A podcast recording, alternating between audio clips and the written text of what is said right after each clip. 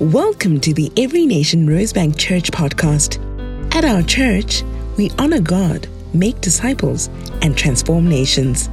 For more information about our church, visit everynationrosebank.org and don't forget to subscribe. Cool. So this evening we are carrying on with the theology of suffering, um, which is an exciting topic. We love talking about how miserable life is.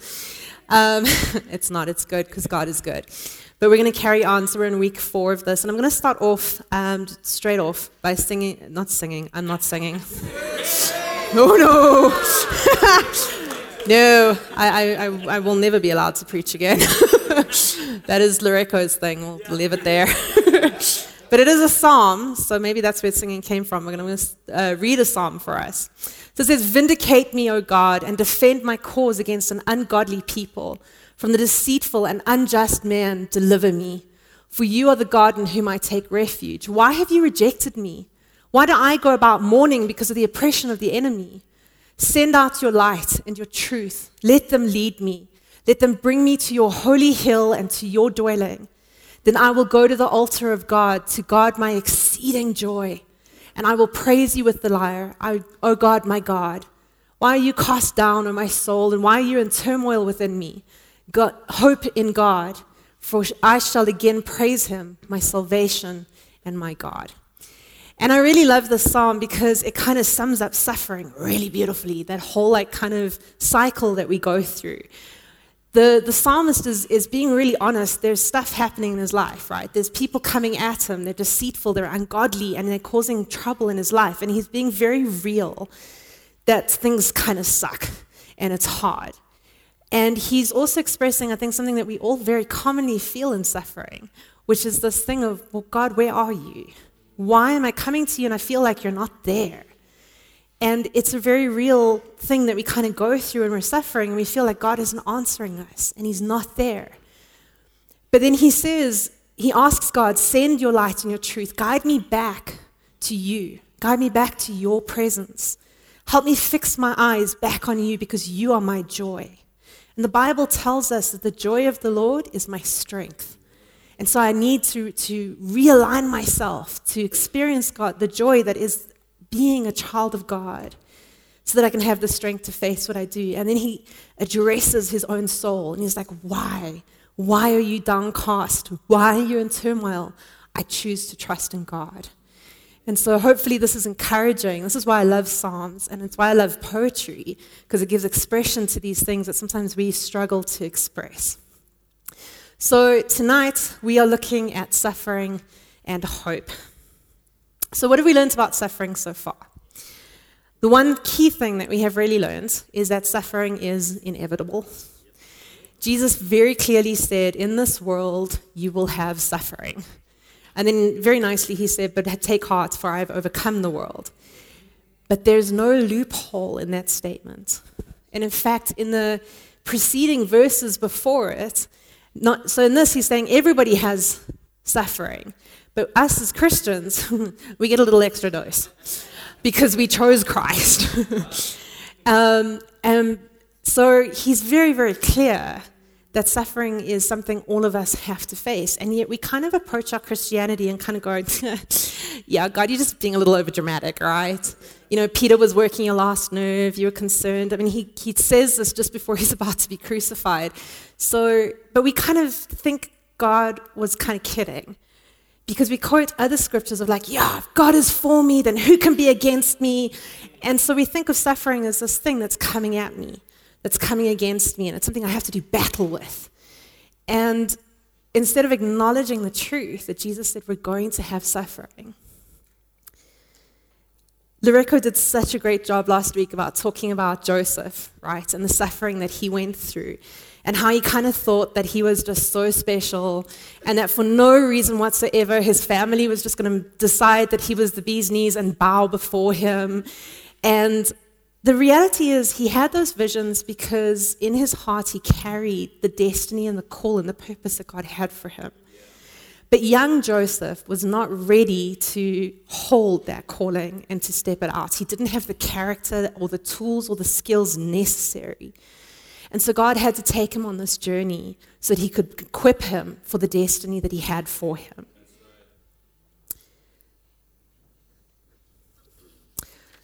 So regardless of why we are suffering and how we are suffering, we need to acknowledge and know it's coming, it's gonna happen. And if you haven't suffered yet, it's coming. You're gonna suffer. And if you've just come out of the suffering, it's gonna come.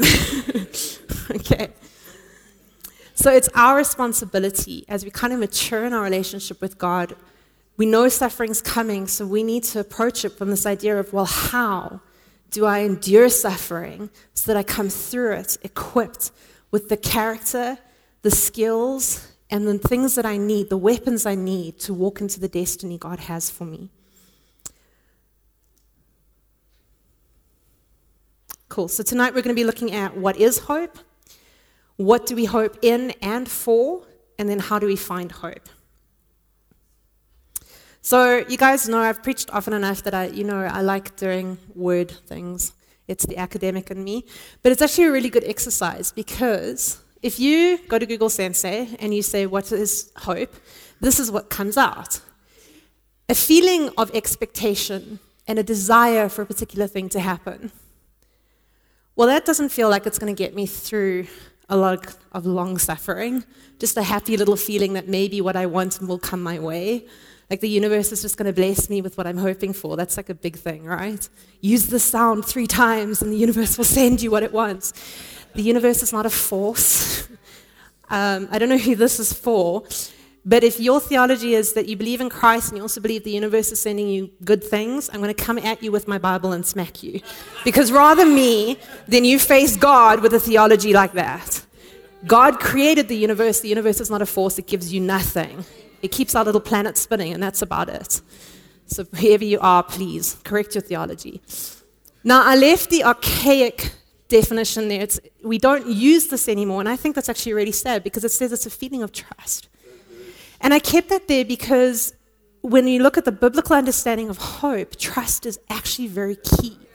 And I find it fascinating that the world has stolen that aspect of hope from our understanding of what it is. You cannot hope without trust.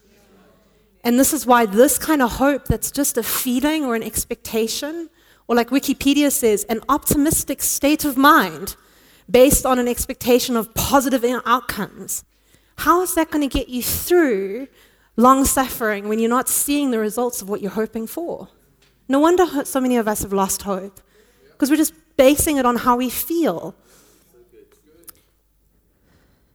I have this um, lamp at home, right, for load shedding. And I love my little lamp because in summer it kills mosquitoes. It's fantastic.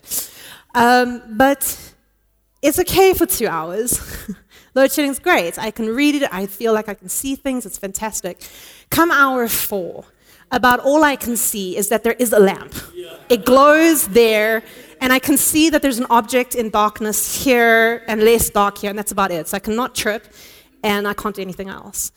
This kind of hope is exactly like that. It runs out the longer you're in the darkness. So, what is hope for us as a Christian? What does that mean? So, now I can't take credit for this definition. Somebody else came up with it, but in all the research that I did looking at stuff, I'm in agreement with it. Hope is the confident expectation of what God has promised, and its strength is in his faithfulness and in who he is. Can you see the difference? It's not this vague feeling that maybe something good is going to happen to me. It's a confident expectation based on the fact that I know what my God has said and that He's capable of meeting His word. And that is what it looks like for us, and that's different. That is hope that sustains you when the struggle is hard.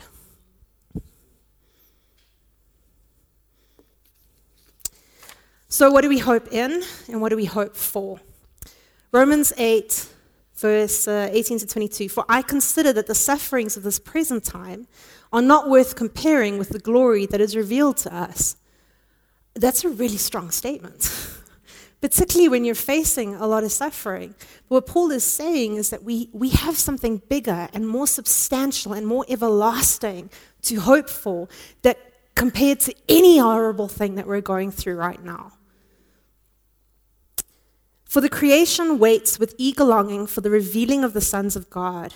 For the creation was subjected to futility, not willingly, but because of him who subjected it, in hope that the creation itself will be set free from its bondage to corruption and obtain the freedom of the glory of the children of God. For we know that the whole creation has been groaning together in the pains of childbirth until now. What on earth did I just read? Um, I'm going to get a reputation as reading the weird scriptures. Um, but there's a point. And Paul's making this point. He's personified creation.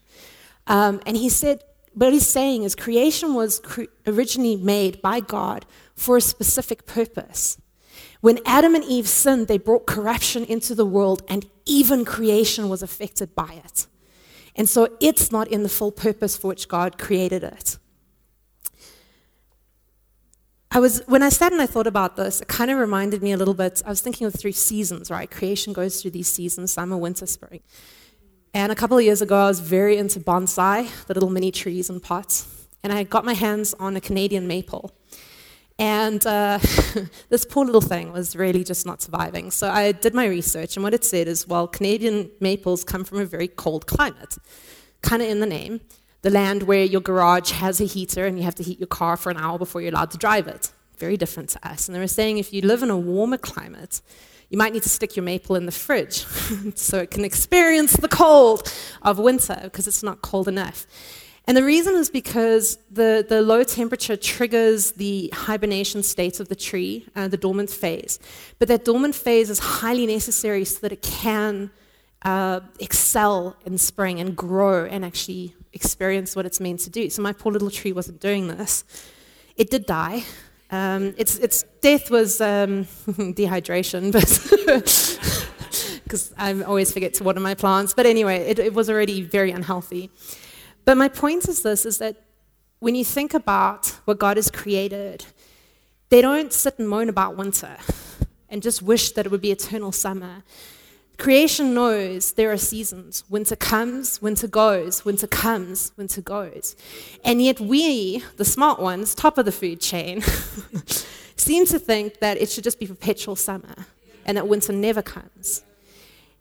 And so, I'm sorry for all the people out there who hate winter or summer, whichever one is your preference. Um, so we, have got to, it, it, it's fascinating to me as a beautiful image of the fact that we also need to acknowledge that suffering comes in seasons. And so I can't be perpetually putting my hope in the fact that the season's never going to come again, because then I'm going to con- perpetually be disappointed every time suffering comes. And this is again why my hope doesn't last, because I'm hoping for the wrong things reading on, it says, not only the creation, but we ourselves, we who have the first fruits of the Spirit, groan inwardly as we wait eagerly for adoption as sons, the redemption of our bodies. For in this hope we were saved. Now, hope that is seen is not hope, for who hopes for what he sees? But if we hope for what we do not see, we wait for it with patience. We are hoping for something that is eternal, not something that is seasonal. We're hoping for something that is lasting, that doesn't perish, that doesn't change. We're hoping in something that is the same yesterday, today, and tomorrow. And yet, so many of us get caught up in hoping in things that actually change and go away and perish. The beautiful thing about this is that we serve a God who is eternal. And that means that in the presence of my suffering, I have access to all those eternal things that will come with God because He is with me. He is inside of me and He walks with me in my suffering. And so I'm not on my own, just kind of trying to get to these things and get through them. I actually have access to everything that I need through the God who provides everything that I need. In the psalm that I read earlier, in verse 3 and 4, it says, Send your light and truth to guide me. Let them lead me to your house on your sacred mountain. Then I will worship at your altar because you make me joyful. So there's this English saying, right? Light at the end of the tunnel. We've all heard it. We all say it. It's the final exam. Oh, I can see the light. You know, um, it's almost payday. I can see the light. And so I was thinking of this, and, and, it's very much this that we, we're constantly focusing on the light that is at the end of the tunnel. And it's very difficult. We're in a tunnel where we can't even see the light because that's how long and windy it is. But God actually, in His Word, in Psalm 119, He says, Your Word is a lamp unto my feet. And Jesus Himself is described as the light of the world. And so I have to actually push closer into God in my suffering because when I do, I have the light with me. God is with me. I don't need to worry about the light at the end of the tunnel and the thing that I'm, I'm hoping happens because I actually have everything I need right here, right now. we have this, this, before that, it's not about the tunnel. It's not about the circumstances that you're facing. It's not even about the goal that you're trying to reach. It's about your relationship with God. It's about building a relationship where you have trust Remember, we said hope is intertwined with trust, where you trust in God because of the relationship that you have with Him, because you know who He is, that everything you need will be provided for. In our Christianity, we have this weird paradox where, in order to look forward with hope, we first look backwards. We're looking backwards to remind ourselves what it is that God has done, how He has already fulfilled His word this is also why being in community is so important for us. Because as we hear the testimony of others saying how God has come through for them, like Greg sharing his testimony about the fridge, right? It encourages us. Well, if God can do that for them, He can do it for me. And if God has done it for me before, He can do it for me again. And so we look backwards so that we can look forward with hope. Suffering is temporary, it will end it will end. It doesn't always feel like it. We're in the middle of it because we don't see the solutions. But we have to recognize suffering is temporary. But the hope that we have is eternal. And that's what we hope we trust in. There was this interesting thing when I was talking about the sermon with other people as well. We were talking about how we trust in things that are variables, right? So if I'm trusting in a raise, to help fix my problem with my budget not quite matching up. Like that's great and it might help, but the problem is that's not a temporary, that's not a, a permanent fix, because inflation keeps going up, and the job might not always be there. Um, and I might get the promotion that I'm wanting that I think is going to fix my life, but I might end up with the most toxic boss in the world and mental health problems. But this is what we do. And, and, maybe those things don't happen. I'm not saying that they always do. But the reality is, these things are temporary. They will pass away. I don't take these things into eternity with me. And so when I keep hoping in these things to fix my life, I'm hoping in things that are going to change. They're not permanent, but God is. Psalm, uh, Proverbs 13:12 says, "Hope deferred makes the heart sick, but a desire fulfilled is a tree of life. When I'm constantly hoping and things that change, and then when I arrive at the space, I find out, oh, great, there's a new thing I have to hope for.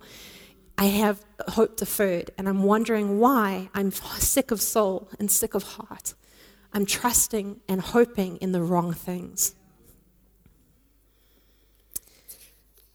So, how do we kind of build hope when we have lost it. Because I've spoken to a lot of people, and there is this feeling of, I don't know how to keep hoping. I don't know how to keep at this. I don't know how to hope anymore when I'm constantly having my things not met and my needs not met. And so, how do we make sure that we are building a hope um, within ourselves?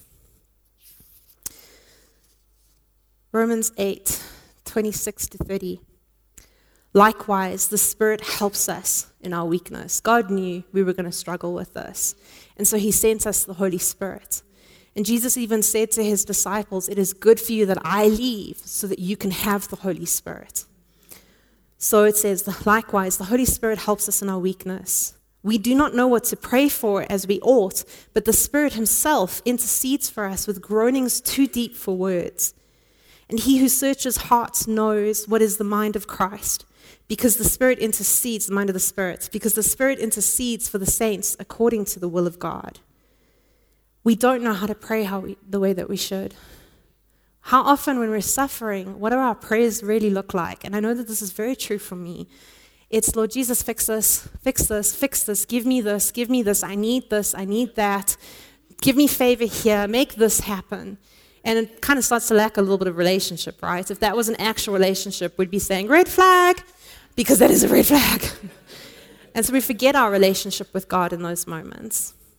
But God says the Spirit knows how to pray because He prays the will of God and He actually intercedes for us. And this is why last week it was so beautiful the moment that we had after the service when people could come and receive the infilling of the Holy Spirit. Because it is, I think for me personally, it's one of the best gifts God has given us because the Spirit leads us to all truth and He helps us in these moments. We can't do this on our own, we need the Holy Spirit. And we know that for those who love God, all things work together for good. One of the most misquoted scriptures ever, because we like throwing that one out. And when we throw it out, what we're usually saying is, God's going to give me what I want.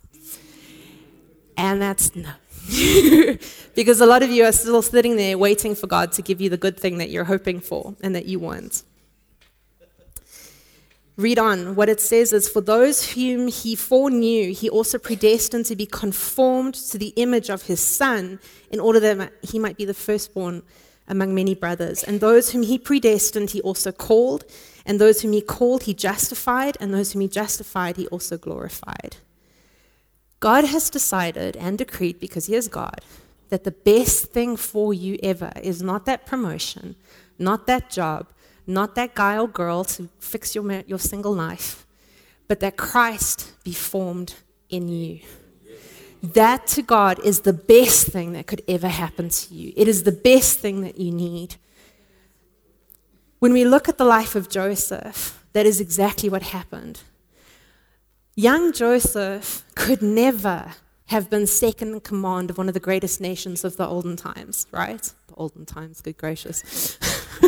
Don't know what else to call ancient. Thank you. There's a word for it. He could never have done it. He had to go through everything he did so that he could stand and do it. So, and know what that was, I mean, think of that moment when he's had this vision that his whole family is going to bow before him, and finally they do. And what does he do? When his dad, his father, kneels before him, he says, No, no, no, no. I'm not here because of you. I'm here because of what God has done and what God needed me to do. And he bows to his father. How many of us could honestly say we've got the character and the humility to do that now? And it's because Christ was formed in him. His character was changed. And so, this is what God wants to do for us. We need Christ in us so that we can walk into the destiny and the calling that God has for us. So, coming back to how do we hope? Check what you're hoping for.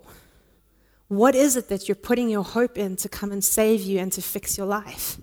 Are you hoping for things that are temporary, for things that will pass away, or is your hope in something bigger than that?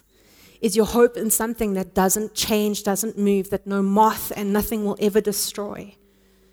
Because that's going to change the way that you hope. And who are you hoping in? You have to trust in God. Remember that definition, the, the biblical definition says that we're hoping in the promises of God, not in the things that I'm hoping for, not in the things that I'm wishing for, not the things that I think are going to fix my life, because I don't always know what's good for me. I really don't. I think I can see the solution to my problem, but I can't see what's coming after that problem. God can. And so it's so much better to hope in the God who can see what I need than to hope in what I think is going to fix things for me. And I hope in God because I know that He can actually fulfill His promise. So I need to know what God is actually promising me. We need to be in the Word. We're never going to stop saying this. There is no shortcut to this. There's no verse a day that is ever going to be enough. Be in the Word. And I say this as much to myself as to you, because this is not my best thing. we need to be in the Word. If you want to know what God is saying to you, if you want to know who He is so that you can trust Him, you need to be in the Word, finding out who He is. And the wonderful thing is that the Holy Spirit will help you be in the Word. He'll reveal things to you. Don't just read the Word and think that that's enough. Talk to God about it. What did I just read? This is weird. I don't understand this. What are you saying to me? And let God speak to you so that you can grow in your faith. Be in community. You know who I am. I'm never going to shut up about connect groups. Even just being here helps us to build our faith. Being in community, this is why God said, don't neglect the gathering. Because when you're here, it builds faith together and we worship together and we feel God's presence together. There is something God created us to be this way. Don't think that you're the exception to the rule, but you guys are here, so you're obviously cool. But be in a, commu- in a connect group. And I want to say, if you've, I know there's people who've tried and they keep struggling. Please don't give up on us. Keep nagging us. We will plug you in. We will sort it out. But get into connect groups so that you're in community because what do they do? They encourage you. When you're going through the struggle, when you're losing hope and you're hold, battling to hold on to it, they're the ones who come around you and encourage you, who remind you, but this is what God has done, who pray for you the Bible says that the prayer of a, a, righteous man is powerful and effective. So get some righteous people to hang out with so that they can pray for you and God can, can show breakthrough in your life. And we need to be in God's presence. We need the Holy Spirit. God's presence, I mean, you felt it tonight. The way it just lifted us up and, and the way it just fills us. And God is just everything, and that's what we need to be. And it's what we're made for. We were made to be in His presence. So don't think that you can get through this without actually spending time with Him.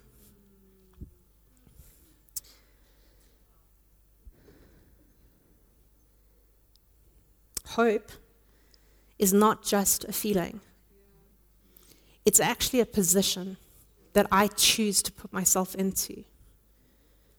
It's a choice I make daily over and over and over again. And sometimes it's something I have to fight for because doubt is going to come, questions are going to come. I am going to get tired. I'm reminded of, I don't think who it is, Moses, when there was a battle raging and he had to hold up his, the staff so that the battle could be won. And he got tired, and so he needed Aaron and uh, the Hur. There we go. Not where I was going with that. But they had to hold his hands up, right, so that the battle could be won. Again, community. But we are going to get tired because it's, it, it's a battle sometimes, but I have to constantly choose that I put my hope in God. Why am I restless in my soul? Why am I downcast? I choose to trust in God.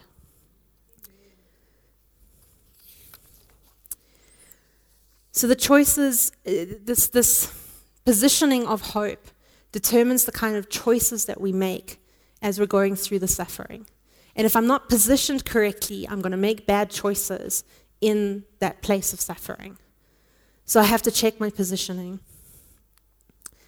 Ralph Waldo Emerson said, and I love this, uh, anyone who's done foundations with me knows that I almost always bring this up.